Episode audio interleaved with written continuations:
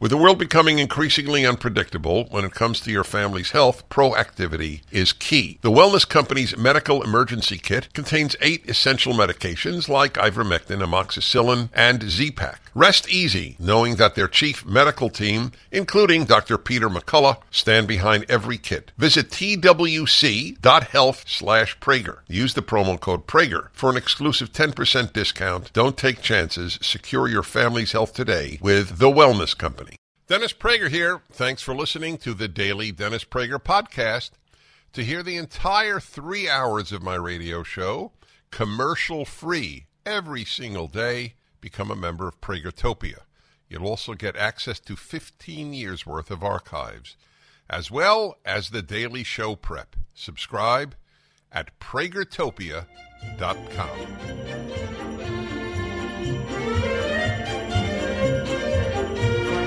Now, how am I going to get into very serious stuff with this music in the background? I can't tell you what Sean said in my earphones. Now you're curious. I see. I'm I'm between a rock and a hard place. Uh-huh. Hi everyone, Dennis Prager. What is today? It is mind blowing. December fifteenth, twenty twenty three. it's a surreal aspect to this year. Even even very young people are feeling that it went particularly fast. I, I so recall it being January. Jordan Peterson, who is a luminous figure in our time, has a piece in the Telegraph. Pro Hamas protesters are sanctimonious psychopaths. The bloodthirsty desires and doctrines motivating intolerable behaviors must be identified and rejected outright. We are now exposed to the truly appalling spectacle of widespread demonstrations across the West, supporting explicitly or implicitly the terrorists of Hamas.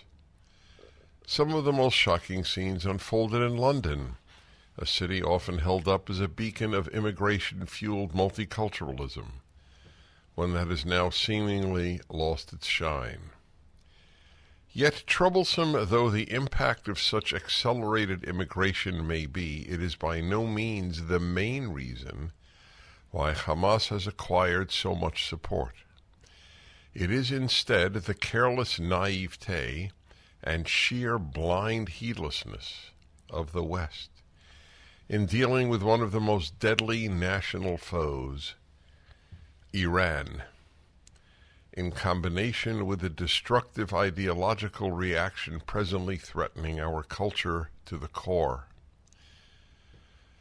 We like to believe in our oft unearned comfort that differences in metaphysical and religious outlook can simply be overlooked in favor of the humanity we all hypothetically share. In consequence, we fail to seriously consider the very real differences that still exist between people, especially at their worst, and which cause the eternal conflicts and predatory and parasitic criminal activity that keep so much of the world poor, miserable, and mean.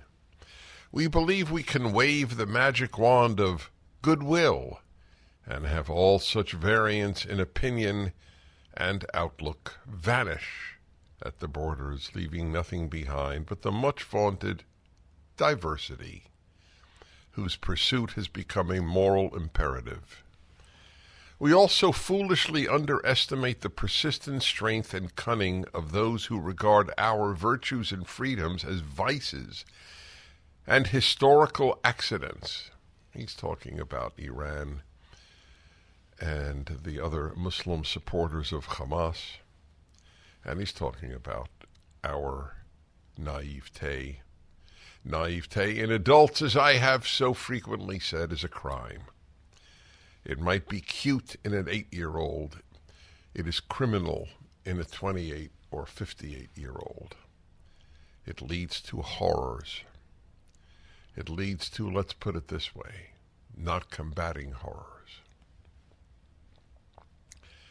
Some reports have Hamas leaders or former leaders taking up residence in London or operating in the West with little genuine constraint. Regardless of the truth of those specific claims or the clear and present danger posed by those leaders, there can be little doubt that the serpentine authoritarian operatives of our enemies are now causing as much disruption as they possibly can everywhere in the major cities of the democratic world.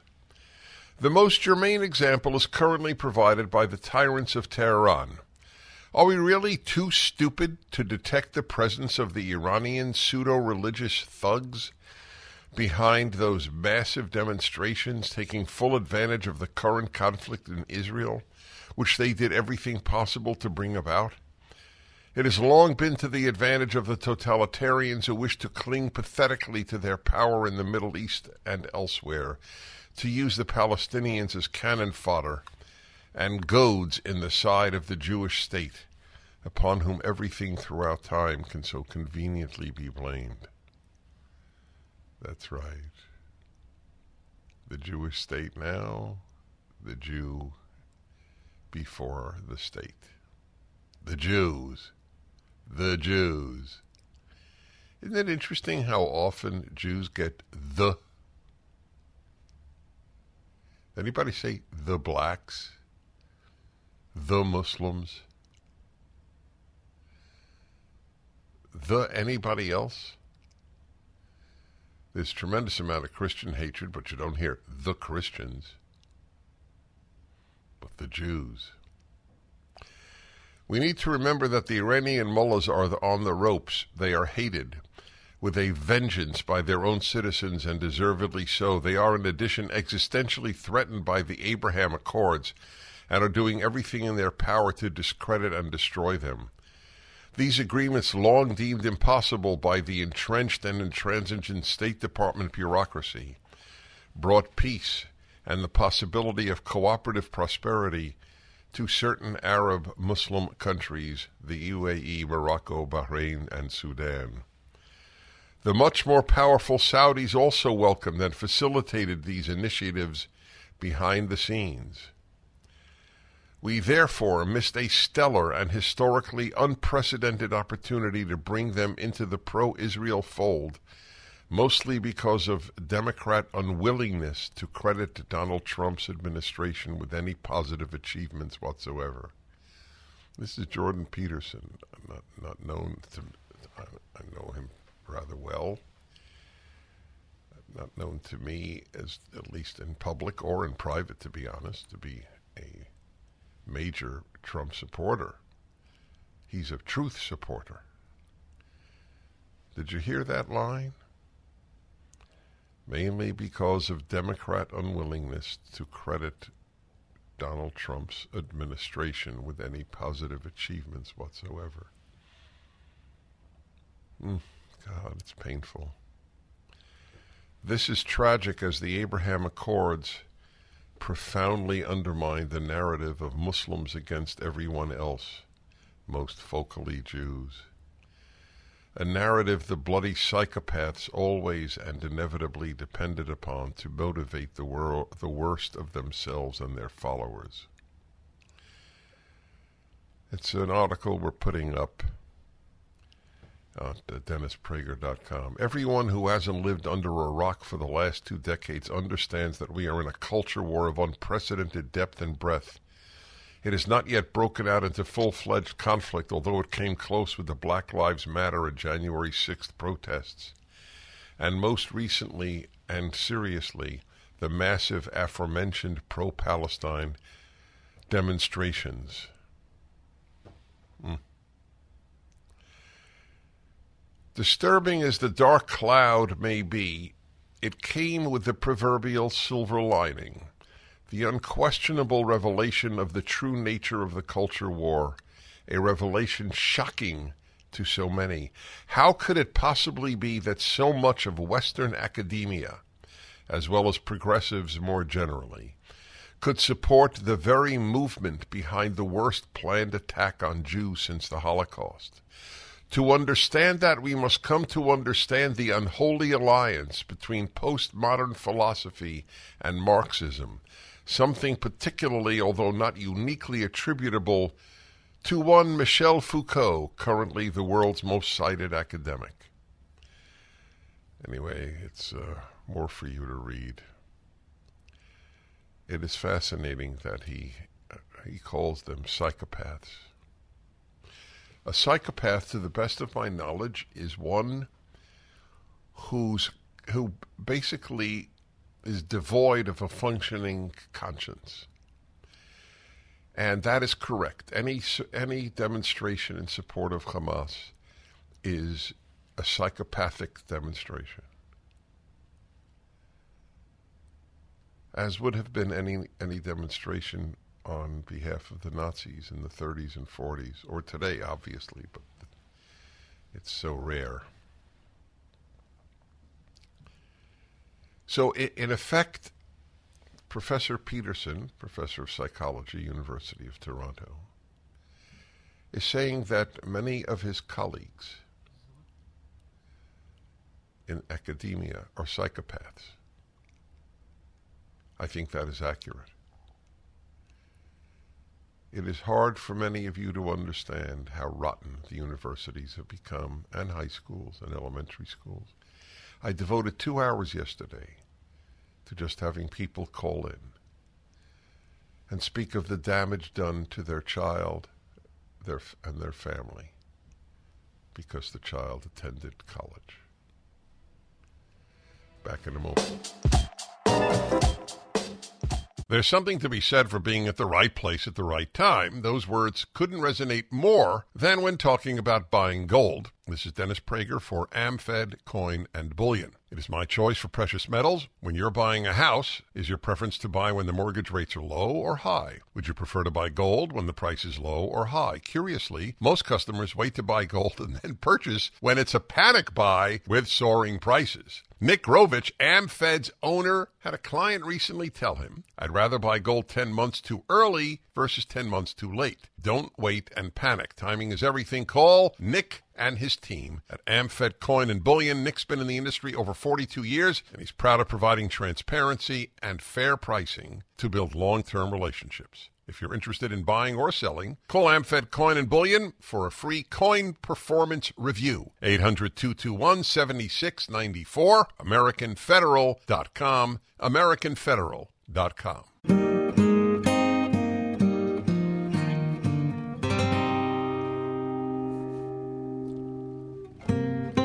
give you an idea of Joe Biden's values. I don't make it a point. I make it a point actually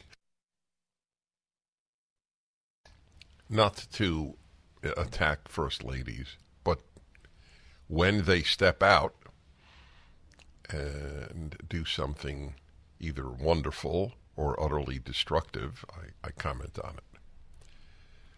New York Post, that wonderful newspaper, New York City dance company Jill Biden tapped for Hunger Games Christmas video pushes defund the police, prison abolition, and discredited anti racism activists. The Manhattan based dance company featured in the White House's annual Christmas video. That's really something. How deep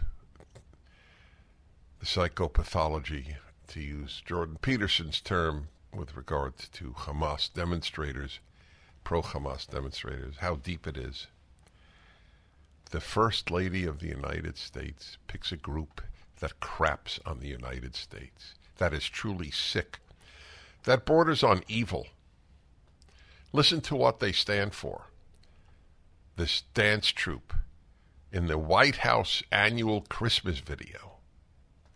It endorses anti racism activist radical left causes, including prison abolition and defunding law enforcement.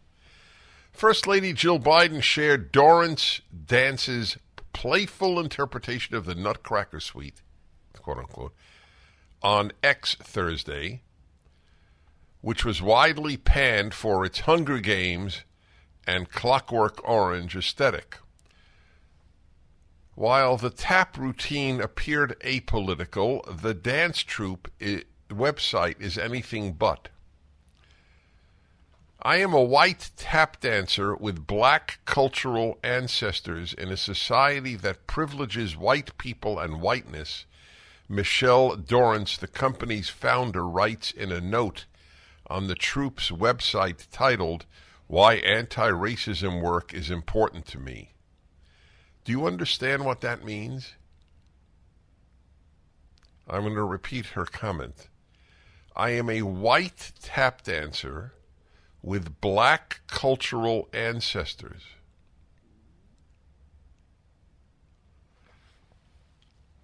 God, I wish somebody, I'm not kidding, I wish somebody would explain that to me. She has black cultural ancestors. I, I follow this for a living, and I don't know what that means. Maybe somebody can call in and explain. Sean, can you explain what that means? To have a black cultural ancestor? Do you have one? You're, you're denying that you have one? That is so racist of you. I am easy for white audiences wanting to access and experience elements of black culture to swallow. She is easy. This is the woman chosen to do the to bring her company to the White House, her dance company. I am easy for white audiences wanting to access and experience elements of black culture to swallow. What is black culture? Uh, uh this is not meant as a criticism. What does it mean? Given that there are blacks of every background, socioeconomic, geographic, cultural. What does it mean, black culture? Is Larry Elder, is Tom Sowell, is Jason Riley? Eh, I, I don't get it. Are they expressors of black culture? Can you be black and not expressive of black culture?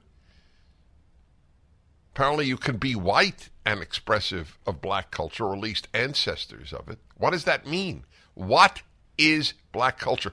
Is there a white culture? Churchill was white. Stalin was white. Hitler was white. Abraham Lincoln was white. George Washington was white. Is there a white culture? Is the only color that has a culture black culture? Is this is that not racist?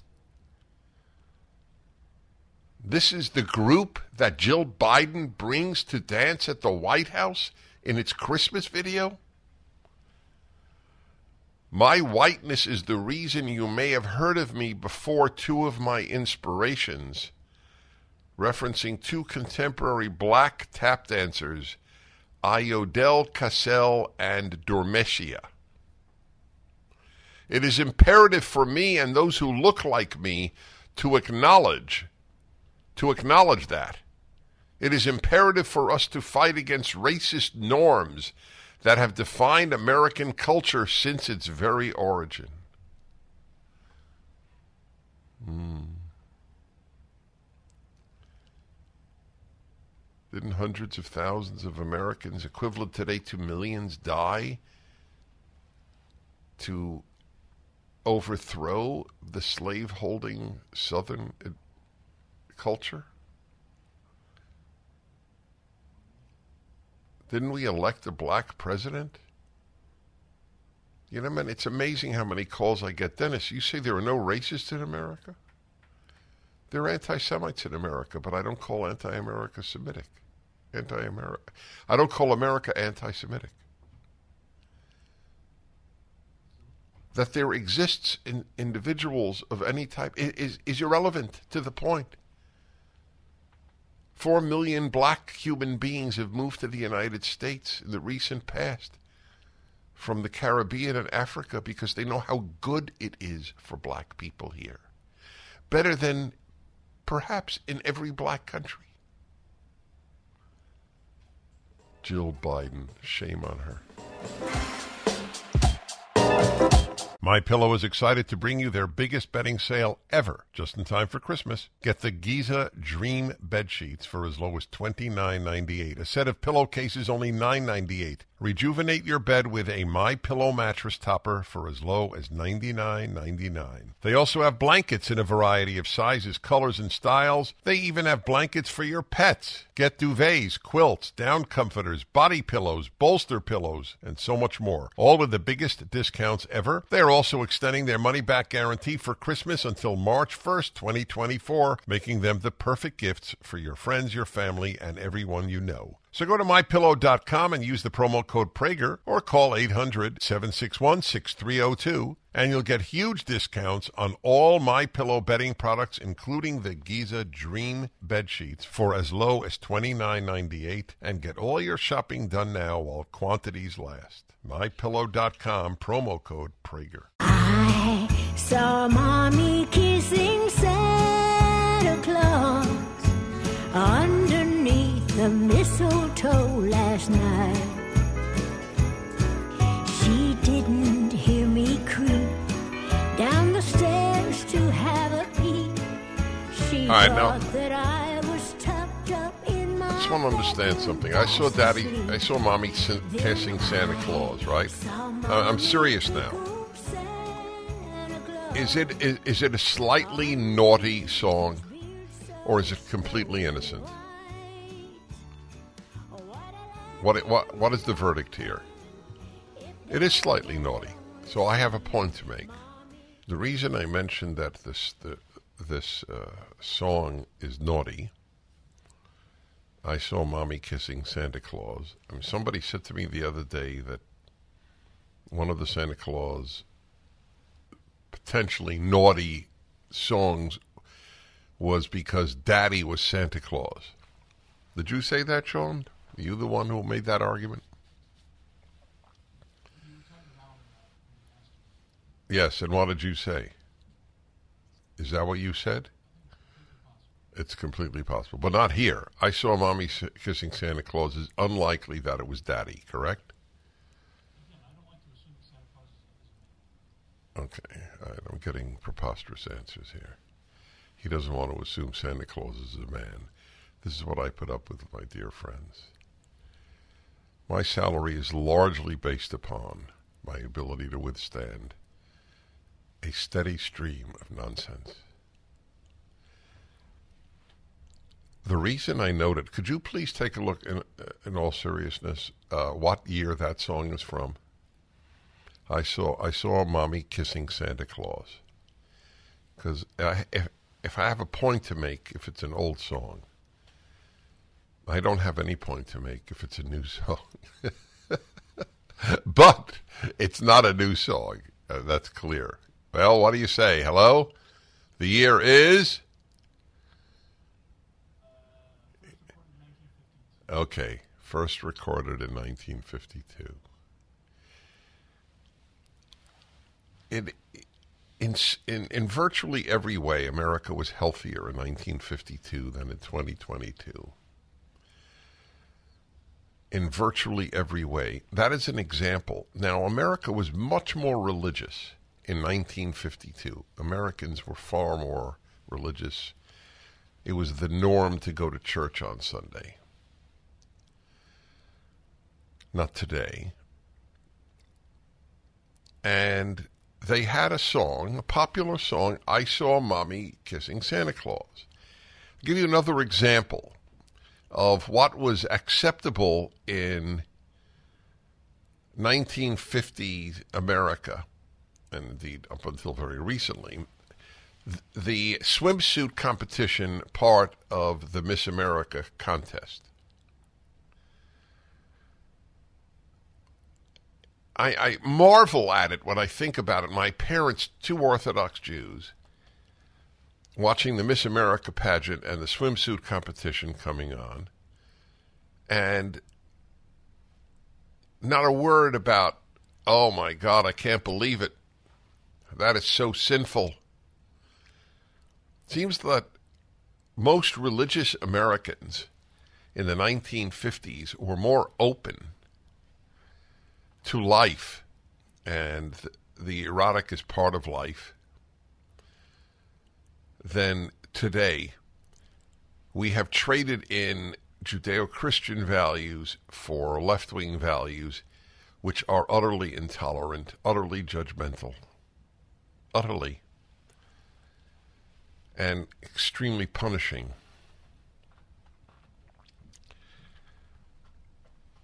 Well, the just to wrap up on the uh, the dance company Jill Biden invited to the White House to present the annual Christmas video. How radical they are. They want prisons closed, they want police defunded. They're massive supporters of the mendacious New York Times 1619 project. If you want to know how deep the influence of nihilistic or leftism is, which is redundant because all leftim, leftism is nihilistic. Again, my daily reminder liberalism is, has nothing to do with leftism. Liberals vote for leftists, but liberalism has nothing to do with leftism.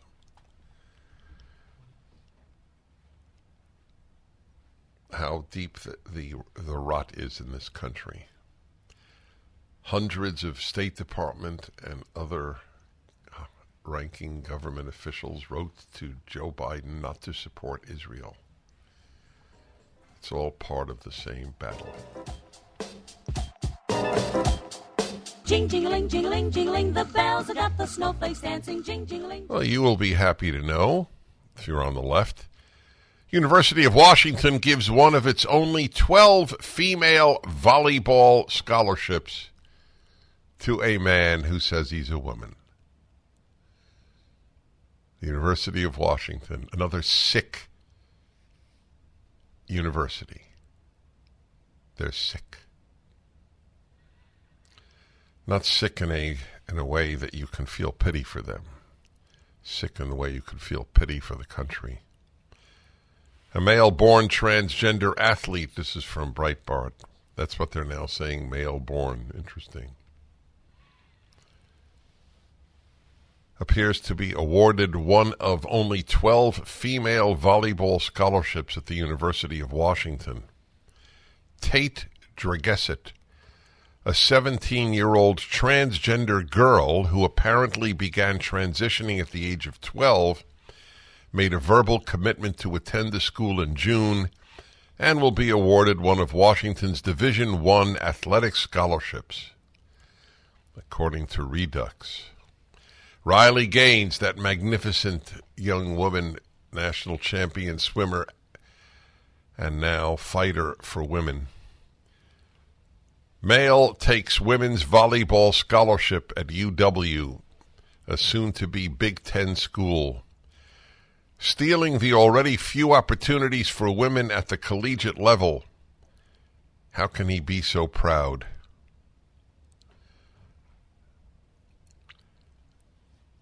So it's I always find it of interest. I mean, it's a very interesting question, whatever side you're on on this issue. People who transition, say you're a male and you transition to looking like a female.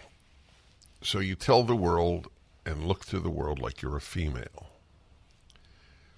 Whom do you want to be intimate with, males or females? Now, you could say both. It's a bisexual, it's, it's a possibility. But the odds are that it's one or the other. So, aren't you, if you transition to being regarded as a girl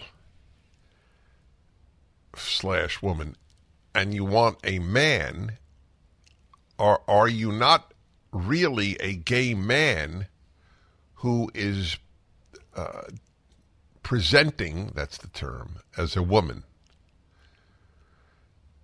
And if you want a woman, so aren't you really a heterosexual male who wants a heterosexual woman? Or are you, which is apparently what it would mean, if you are a male who transitions to female and you want a, f- a female, so you are in effect a male lesbian.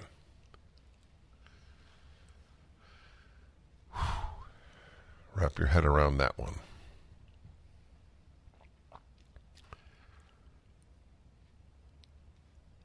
Dragesset, that's the person involved here, has already been part of several girls' volleyball teams that made it to state championships. And this year, see, that's interesting. Breitbart is saying he. He was named the MVP at the Girls' Junior National Championships. Dragasset also won the California Interscholastic Federation's Division Five Player of the 22, 2022-2023 year. God, the pathology in the society, it is so universal. How could you not be celebrating if you're a leftist? You have conquered virtually every national institution. But they're not. They're not celebrating. They're scared crazy. I know their reactions to schools having a five-minute showing of a PragerU video. They, it, it, they, they get hysterical. I mean, eh, and by they, I mean virtually every major left wing organ NPR, New York Times, Washington Post, LA Times, the, local papers of every in, in, virtually every major city of every state that is using PragerU material, They go they go nuts. You would think they would think what what me worry, as Mad Magazine would put it. What me worry? They have students every minute of the year and they're worried about a five minute PragerU video? That's right. Just as they have them in college all year and they're worried about a 90 minute conservative speech. Yeah. Heather Mac Donald shows up. She can undo the, the four years in 90 minutes. And I can give you a long list of conservative speakers who could do that. I'm one of them. It's not a brag. It's a statement of why they're scared of us. The uproar when Charlie Kirk and I spoke at Arizona State University. what is it, 47 professors there out of 53 at one of their colleges? I'm a, I'm a white suprem was it white supremacist? I think it was white supremacist. My entire life is devoted to the notion that there are only two races the decent and the indecent. But I'm a white supremacist. Have a holly jolly Christmas. It's the best time of the year. I don't know if there'll be snow, but have a cup of cheer. Have a holly jolly Christmas. And when you walk down the street, say hello. Say hello to friends you know and everyone, everyone you meet. Ho, ho, hey everybody, the happiness hour. In the happiest season of the year. Eighth day of Hanukkah, the last day. And we enter full fledged into the Christmas season. Well, we've been in that, I guess, since Thanksgiving. I do lament the absence of Christmas decorations where I live. That really helped make the season. Truly did. Hi, everybody. The Happiness Hour every th- every Friday. Wow, it's Friday already. Second hour of my show since 1999. Yep, Sean was 17 when we began. He was looking for a job. He had just been released from prison and was looking for responsible work. He wanted to turn his life around and uh, has done a very good job, actually. The problem with my saying that is about a quarter of the audience believes it. It just occurred to me. and that that's not good because although it is an interesting thing, who gets more moral credit? The guy's always been good or the guy who's turned his life around? I don't have an answer, but it it is it is an interesting question. And now the subject is my annual visit. Give me something Santa related, Sean. A upbeat Santa song. What do you tell, if anything, to your child about Santa Claus? As we await some upbeat Santa Claus music. As we await it with some degree of impatience as we await it with some degree ho, of annoyance. Ho, ho. Merry Christmas! That was it. I thought we got a song. All right. Eh, I'm not complaining. I'm not complaining. I have done this for so many years. It shows you how fast the year goes by because it seems like I just did it. if you celebrate Christmas, you, I see no argument against your kids having Santa Claus in it. It's a memory that millions and millions of Americans have of a happy time in their childhood. I am not obsessed with kids being happy. I'm obsessed with kids being good. Nevertheless, it's nice to give them something to bring them joy, warm memories, and to escape the world for a moment. Well, they, they now escape it constantly with social media, so it's a different story, but it is a different story. The very fact that Santa Claus is old fashioned now, it harkens back to another era is another argument for Santa Claus. It is a it is wholesome fun for your child. what was it that somebody told me recently? The reason oh yes. I don't think it was on on any of my broadcasts. I think it was told to me in private. You know, Dennis, uh, I'll tell you why I believed in Santa Claus because I was sure my parents wouldn't spend that amount of money on me. did you hear that, Sean? Had you heard that? Was it on the show? Oh, it was on the show. Oh, oh, okay. Somebody called it. I thought that was hilarious. That that was a treasured argument. There you go. It proves Santa Claus is real. Whose parents would spend such money? Uh, oh yes, I uh, acted as I've told you on a, on a number of occasions when I first moved to California from New York. Actually, I fled New York is more accurate, and moved to California in 1976. In my twenties. Hmm. I thought I was moving to heaven. Freedom. That's what people associated California with until the Democrats took over.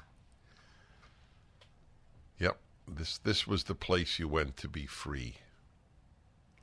One of the big reasons, aside from the beauty and the weather, why so many people moved here to begin with. It's it was free. No longer. Well, anyway, I moved here and I moved to Simi Valley, which is where the Reagan Library is today. And it was it was really nothing. I I had to travel about 20 minutes just to get lunch or dinner because I never made my own food. I'm not a masochist. And I was a member of the Rotary Club of Simi Valley and they asked if I would be, given my uh, my height, my deep voice,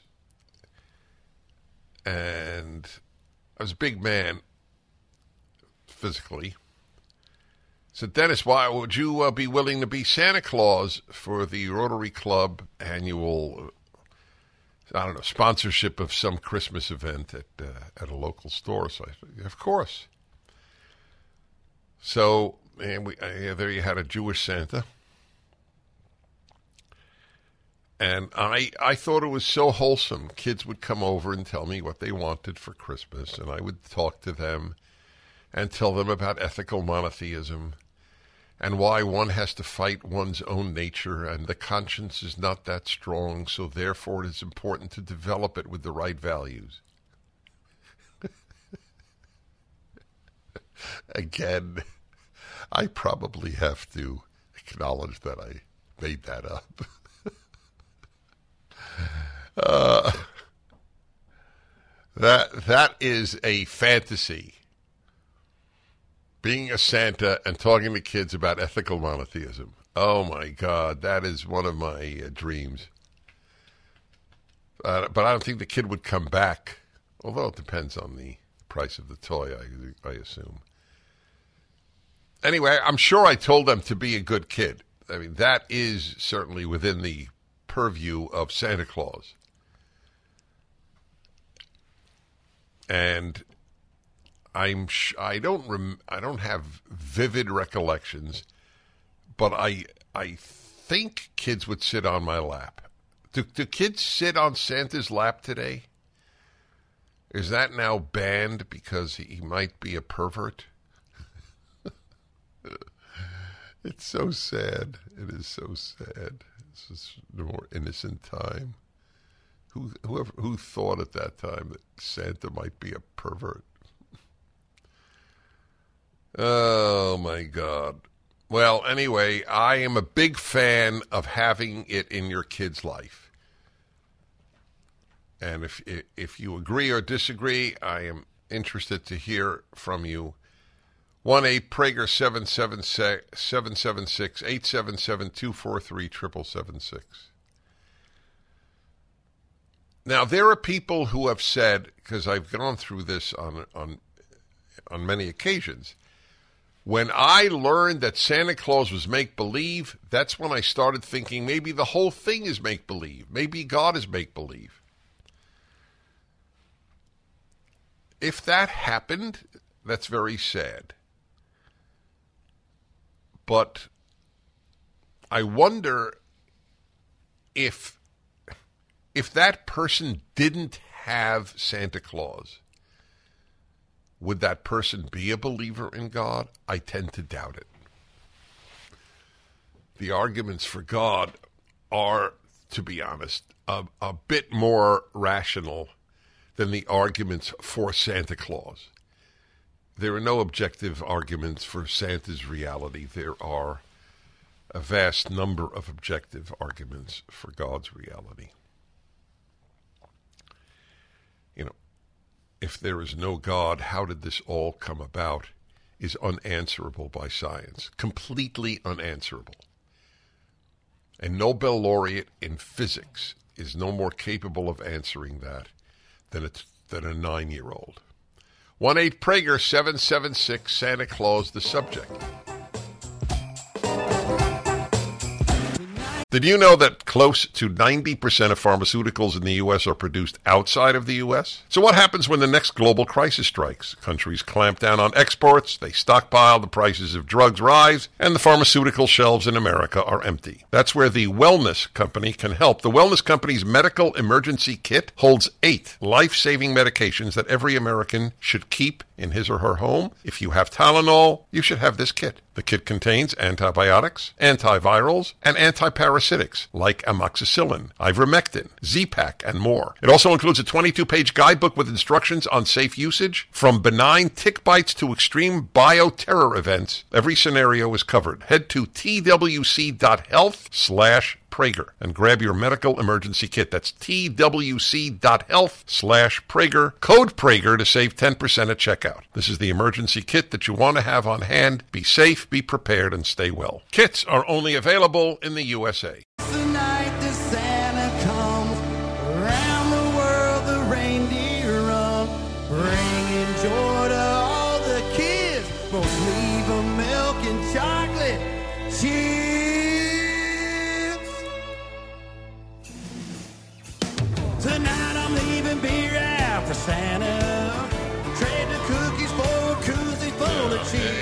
appropriate, but it ain't my favorite.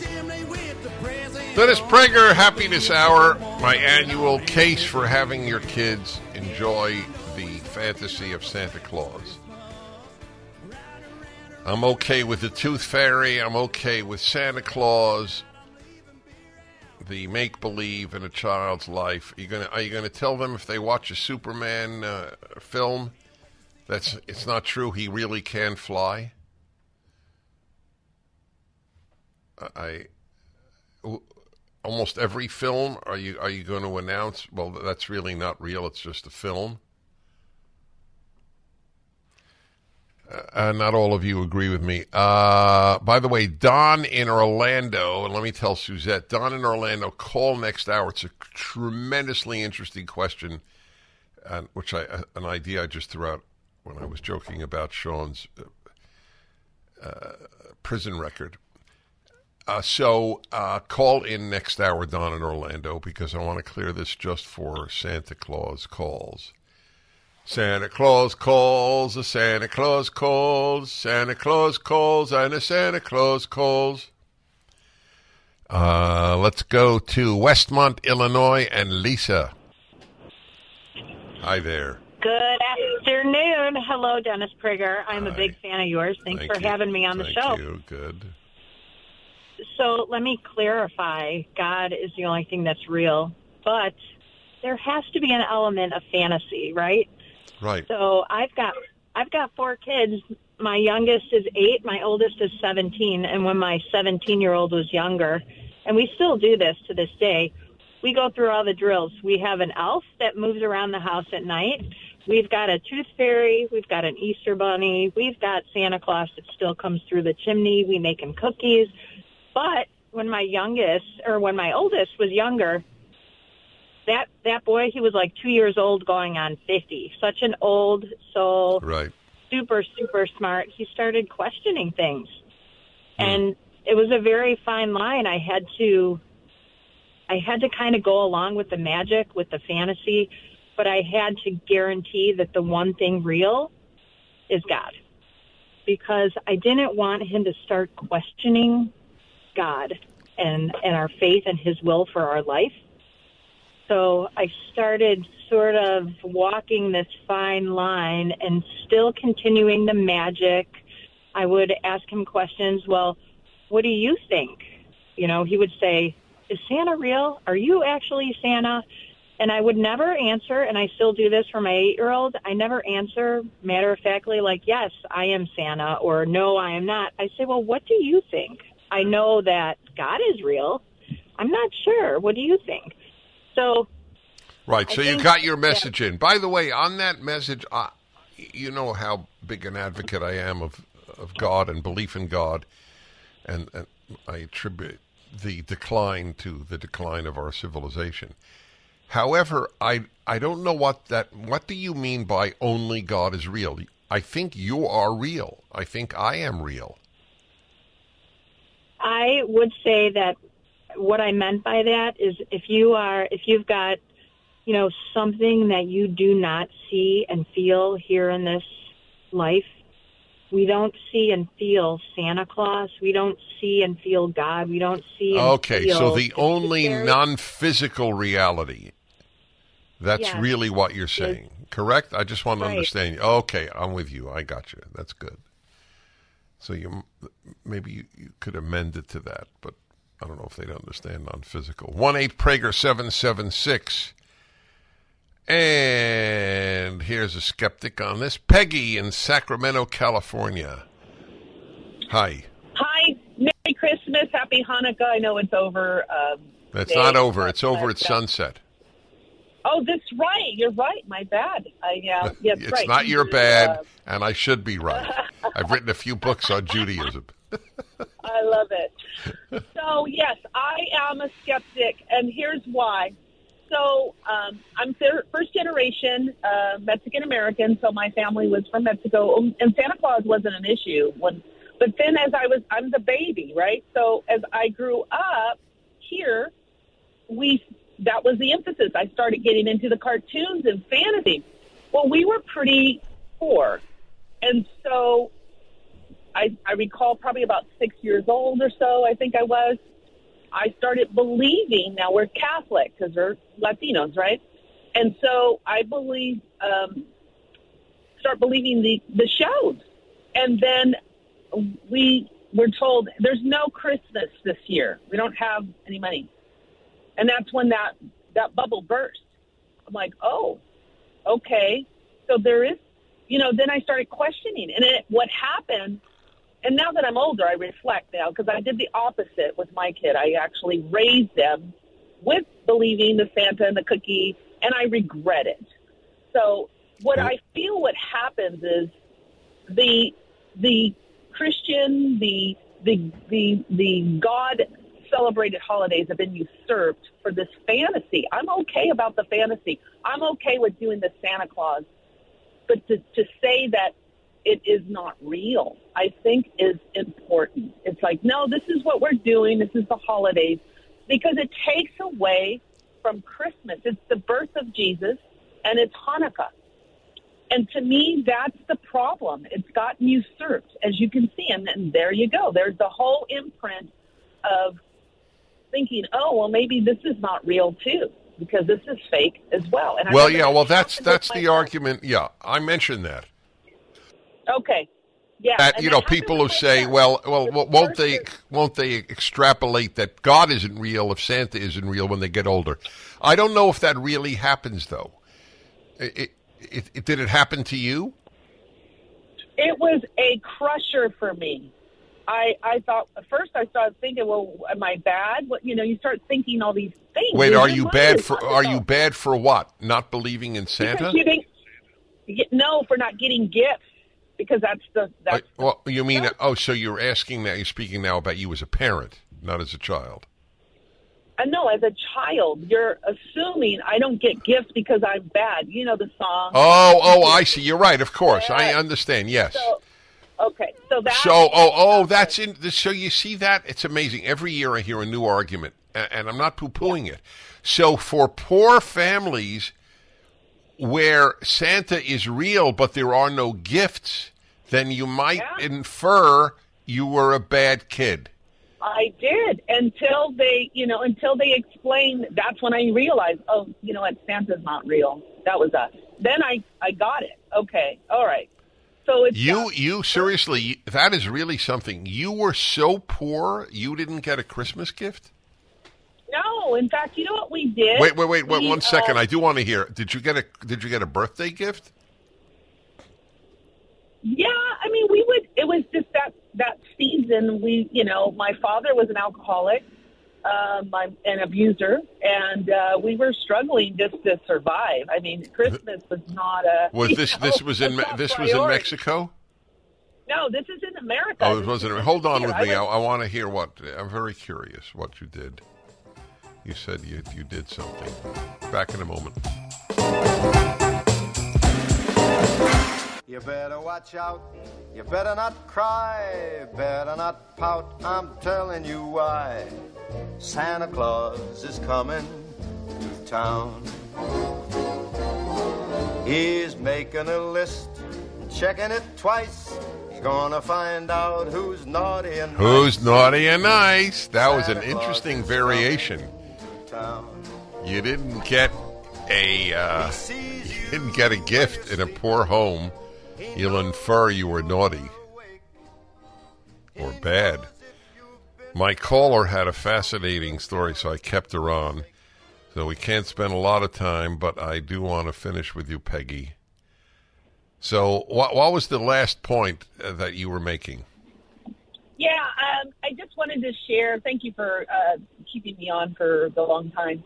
Is that you know we you make these assumptions prior to that we've had Christmas, but it was very essential items. So and then maybe one gift. Okay, so that was the seed that was planted in my little young mind.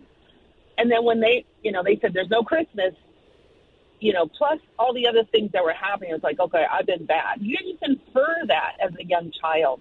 And so what we did, because we had, and this is in the 70s, right? So um, we had old wraps because you conserved everything back then, right? You didn't throw anything away.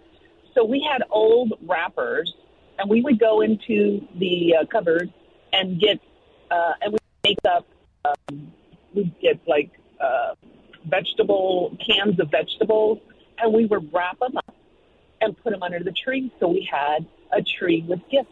Okay, all right. Listen, I'd like to hear the rest. It's been a long time. It's a fascinating story.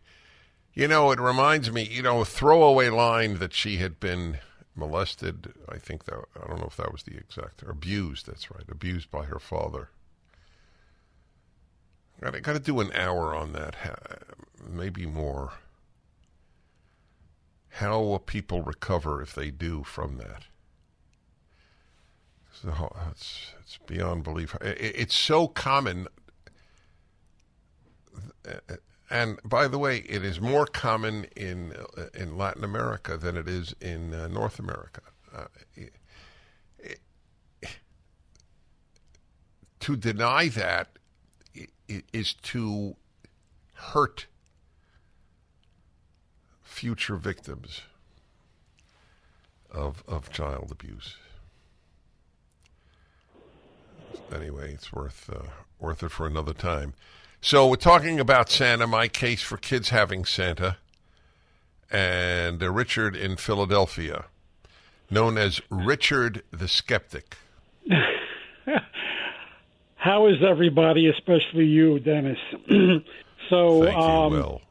And uh, happy Hanukkah and uh, Merry Christmas to everybody. Happy New Indeed. Year. Same to so you. So my my story is that. Um, I didn't become a skeptic. I just came to realize that there wasn't any Santa Claus when I was about five and a half years old. So in December, uh, there used to be a bank that had a Santa's headquarters posted outside the bank walls.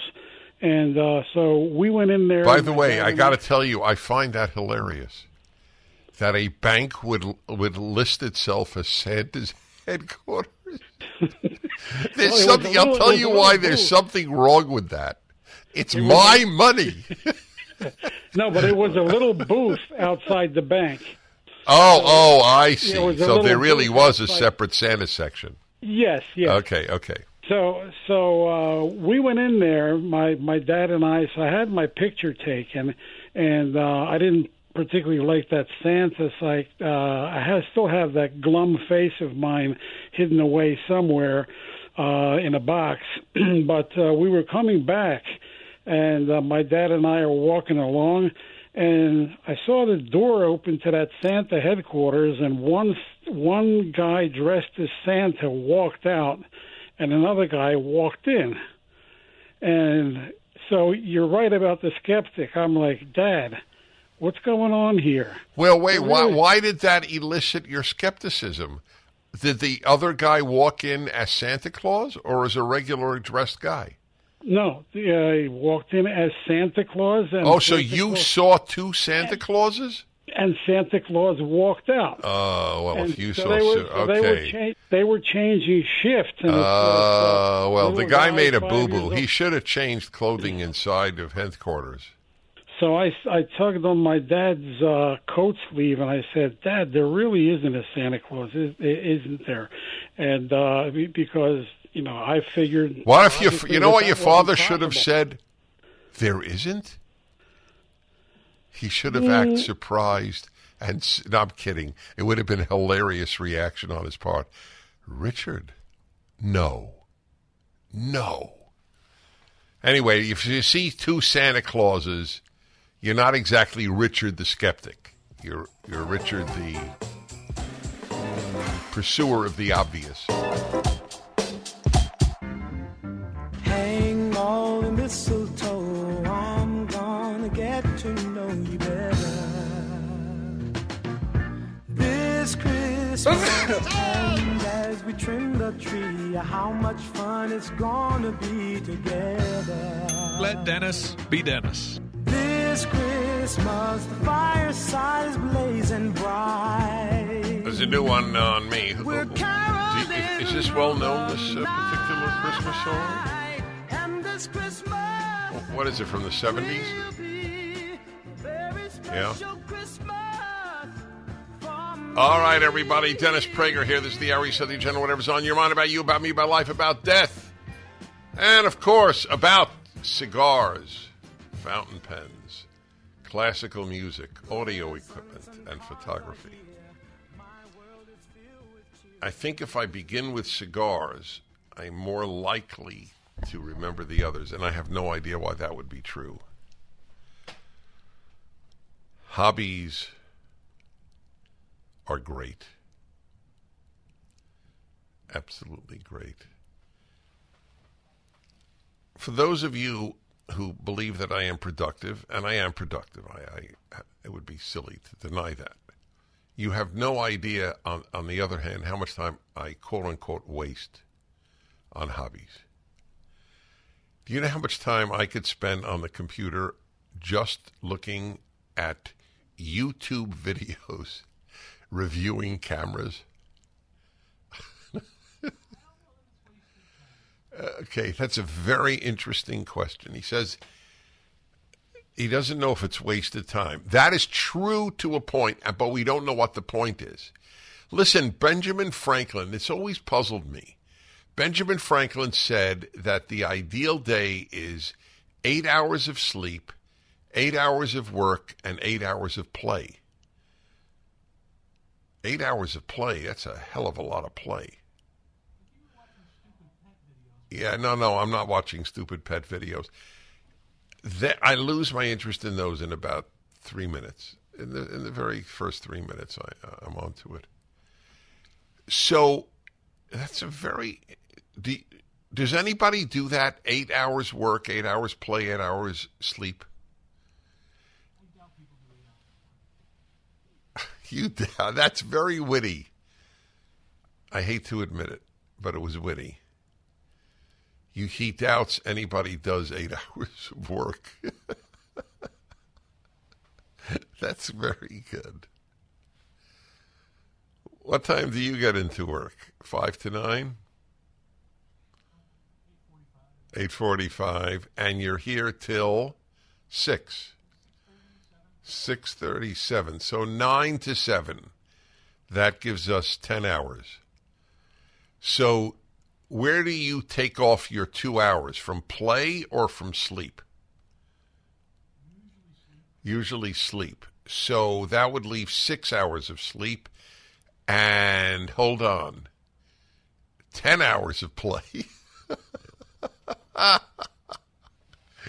That's an achievement. Every day, 10 hours of play. Well, I assume that Franklin would include eating as play, having meals. I, I assume any non work or, or non work or non sleep, right? But that that can't be true. I only think he would assume that relieving yourself is play.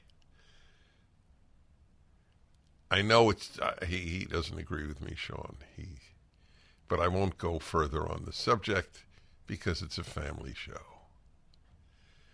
All right, let me take your calls. Let's see what you have here. Uh, wow, look at that. Look at that and look at that. Warren in Redondo Beach, California, the famous Warren of Redondo Beach. Hello. Thank you, Mr. Prager. Happy uh, Hanukkah. Thank you. I live I live in Redondo Beach, but right now I'm visiting my sister in Abingdon, Maryland, and I tested positive for uh, COVID this morning. Mazel tov! Uh, That's the Jewish way of saying yeah. congratulations. well, well yeah, wait a minute. You tested positive, and you're calling a talk show, so it, it's yeah. clearly not uh, uh hurting you particularly. Well, you're always telling us about ivermectin. I am with pr- with, with cocktail. Yeah, I think I could use it. You probably, I believe you can. That's correct. can Can hurt you, or it's overwhelmingly likely not to hurt you. It's one of the safest drugs on earth. So your your problem is you don't know where to get it. No. So have you called your doctor? Is your doctor one of those who won't prescribe it? Uh, yeah, that's the problem. Yeah, no, it is a problem, and and it's, it's Permanente. Oh yeah, well, well, you can't get more woke than Kaiser Permanente, although there is competition now in the medical field. Uh, really? So yeah, you would have to. Um, God, uh, I- am going to find out and announce it before the end of, of the hour.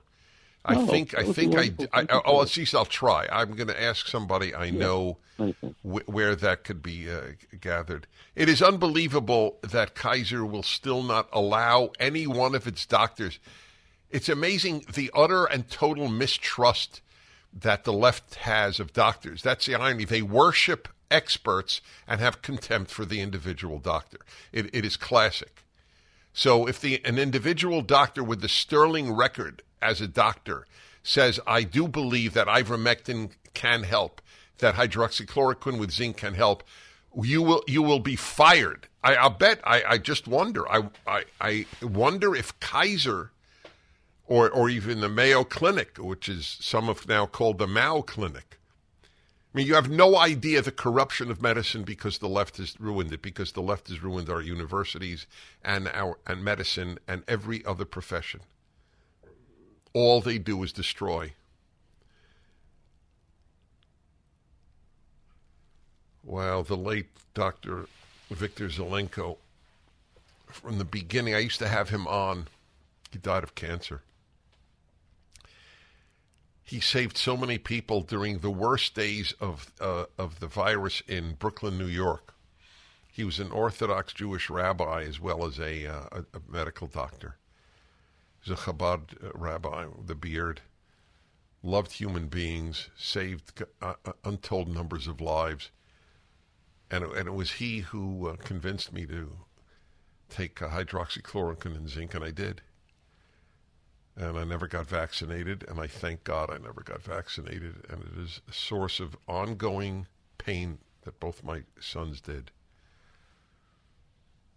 One to save his job, and one to attend a friend's wedding. That one was painful.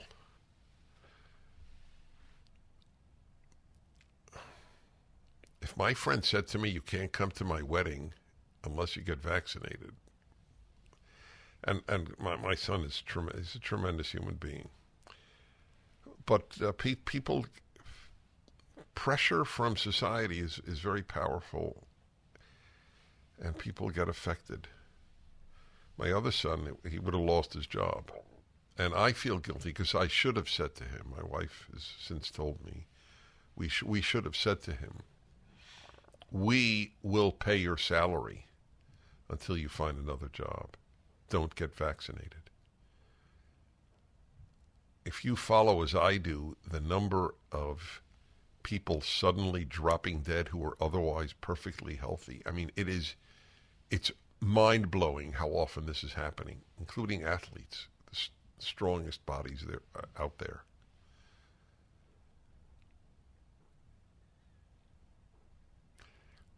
The damage done by not allowing doctors to prescribe hydroxychloroquine with zinc and ivermectin in the early stages, new, the New York Times uh, is as responsible as the medical profession for the lie that they're useless.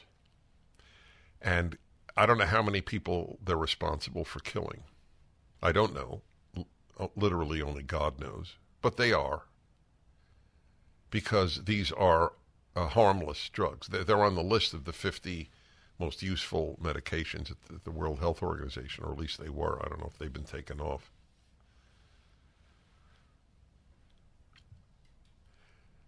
It's, it's really amazing the harm done by the lockdowns, also doctor enthused, doctor supported. Okay, got that out of my system. uh, let's see. Who is the worst to conduct for, and which is the best classical? What does it mean, the worst to conduct for?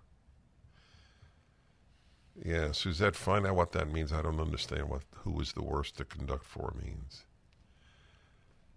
And let's see.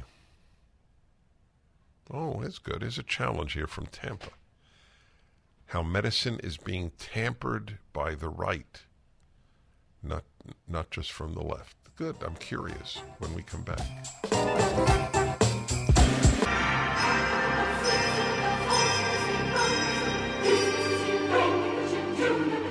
All right, it's the Irish of the General. was ever on your mind, ladies and gentlemen.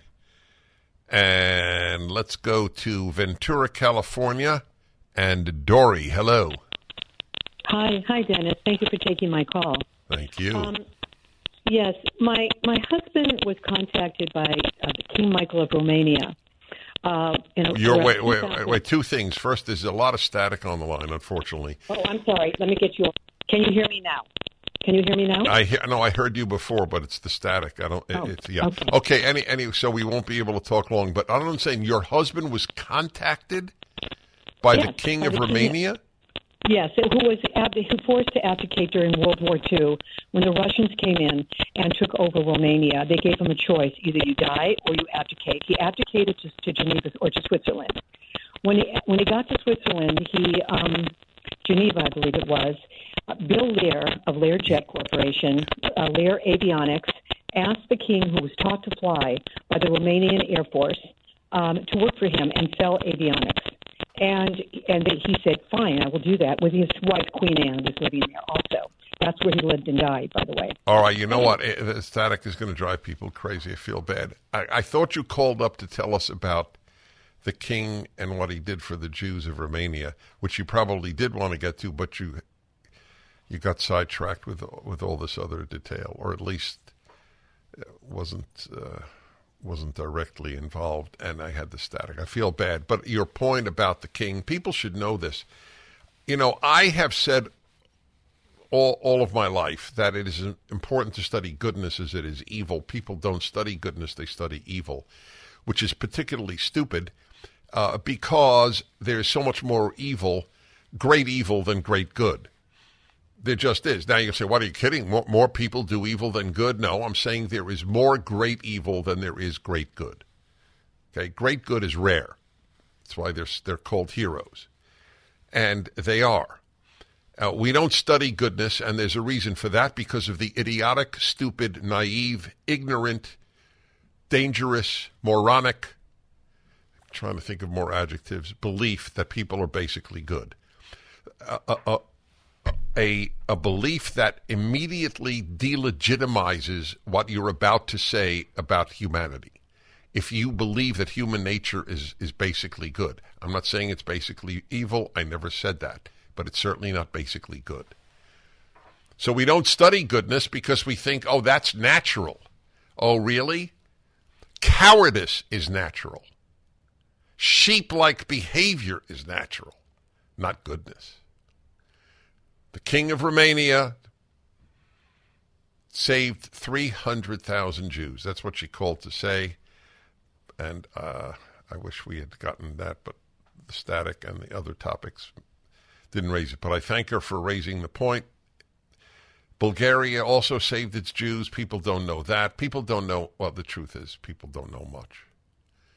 People know a great deal about uh, the immediate issues and nothing about history. partially or not, largely because you don't learn a damn thing at school. I wonder what uh, what number of high school graduates can define an adjective and an adverb.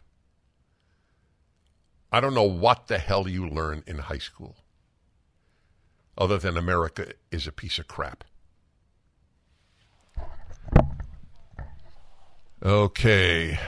Oh, yeah, I was going to do Tim in Tampa. Sorry about that, Tim in Tampa. Go ahead. Hey, Dennis. I had two examples of where I think medicine has been contaminated from the right, and I just want your opinion. First, in Wyoming, um, the Wyoming state constitution says that Wyomingites have a right to make their own medical decisions. The legislature outlawed abortion, the lawyer for the uh, Wyoming legislature argued before an appellate judge that abortion is not a medical procedure. Correct. The second it involves medicine. It is a moral procedure. Okay. Just the like euthanasia. Was, no, no, no, no, no. I'm I'm answering one at a time. That is a, it's an invalid example because abortion is a moral issue, not a medical issue. Okay, the judge in the case said that if it's prescribed by a medical provider, it's a medical procedure. Right. So you don't think euthanasia is is a moral issue either? It's just a medical issue. Is that correct? Since it's prescribed by a doctor. Yes or the no? The question is, does it violate the state constitution? Okay, fine. You, are not answering my question, my friend. I answered I you. Answer the question. No, answer the question, or I'll All put. Right. yeah. is euthanasia a moral question yeah. or a medical question? Yeah. It's a moral question. Is is abortion a moral question or a medical question? Can I get to my second example? No, not until you answer what I. No, no, you can't do that. It's a trick. I've done this 40 years. It's a trick. You're avoiding confronting what you said to me. Okay, if you are, oh, I'm sorry. I, I've, it happens all the time, and I have no patience for it. Sorry. I wish we could have gotten to example number two, but you're not, you're not allowing me to answer example number one. Okay. I wish you a wonderful weekend, however. And let's see, where do we go here? Okay, Roseville, Michigan, and Rob, hello. Hey, how are you doing? Good, thank you. Um, I was on the line earlier. I got back online because I think it's critically important to hold the feeling that you have that children should believe in Santa Claus because that inspiration that they get and that hopefulness that lives within children who have who are much closer to God than we are than us adults, and the utter just because you become a cynical adult does not mean you should hamstring your children's creativity by telling them things that cut their creativity. They're they're creative beings that are much greater than you, and getting in the way of that is is is horrible. All right. Well, I hear you. I, I, I, it's not my primary argument on, on allowing kids to enjoy Santa, but it, it seems to be valid. It is an interesting question. Kids feel closer to God than adults.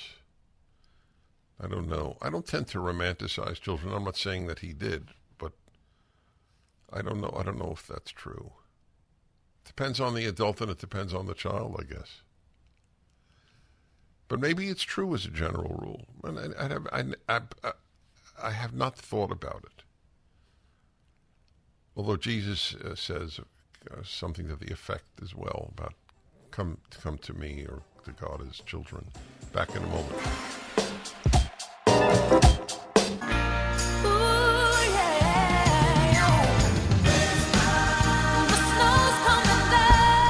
All right, back to your calls on whatever subject uh, you want. And uh, let's see here. Uh, is that is that a c- city called Benicia? Are you familiar with that? Benicia, are you familiar with it? It's in the Bay Area. Jacques of Benicia. Hello. Hi, Dennis. Yeah, Benicia is about uh, 35 miles northeast of uh, San Francisco. So, uh, just out of curiosity, do does Benicia have a fecal compass? that uh, guides you to areas of fecal matter, like San Francisco uh, no. does? no, thank God, no. Okay, all right, good. It's sad. It was a great city once, San Francisco, until the Democrats yes. took over. Yep. Yes, yes, very true.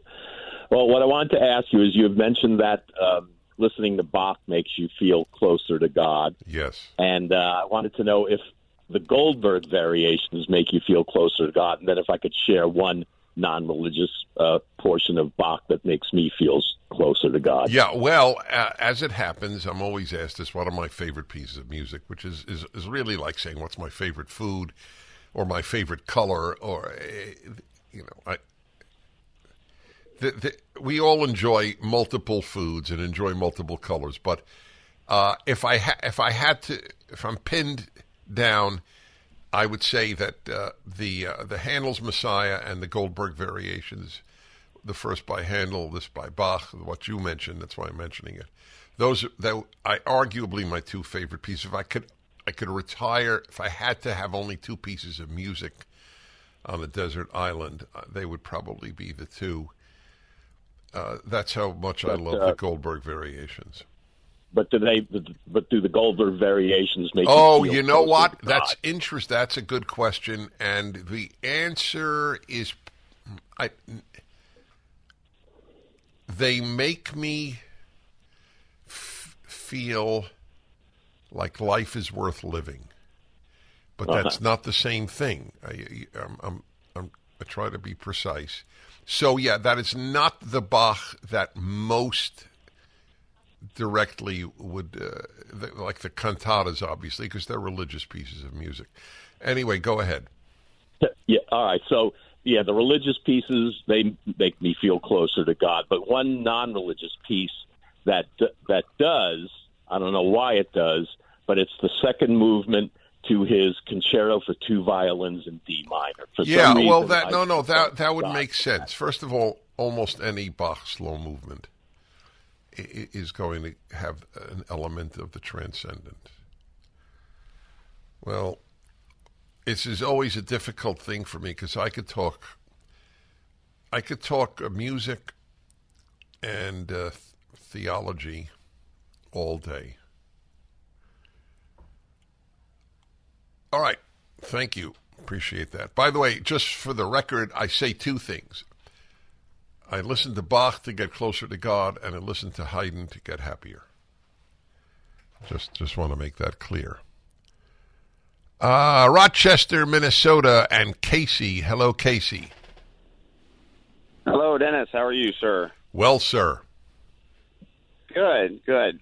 So I was listening to the. Uh, you made a comment about human nature, uh, about definitely not being good, and you know, I agree with you there and but you also said it's not bad either. But um, I think w- what we should say is human nature in and of itself is self-serving, and self-serving so easily turns into evil. And I, I agree. So, I agree. That's good. That's fine with me. I, I, I no, I was careful. I said not basically evil. Uh, I if I elucidate further I'm on your side because what I often add is that we're we're not basically good and we're not basically evil, but it's a hell of a lot easier to do bad than good.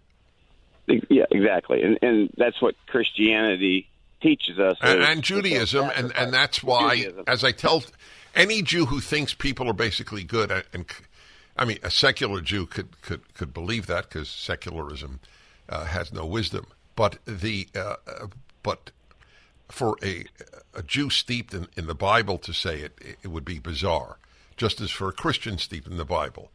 That's correct. You, you, you can't, I mean, God himself, John was it 821 Genesis? I think it is, or 8, 814. It's 8, I believe. The will of man's heart is towards evil from his youth. Can't get more direct than that. By the way, there are some individuals who are secular and have wisdom no institutions.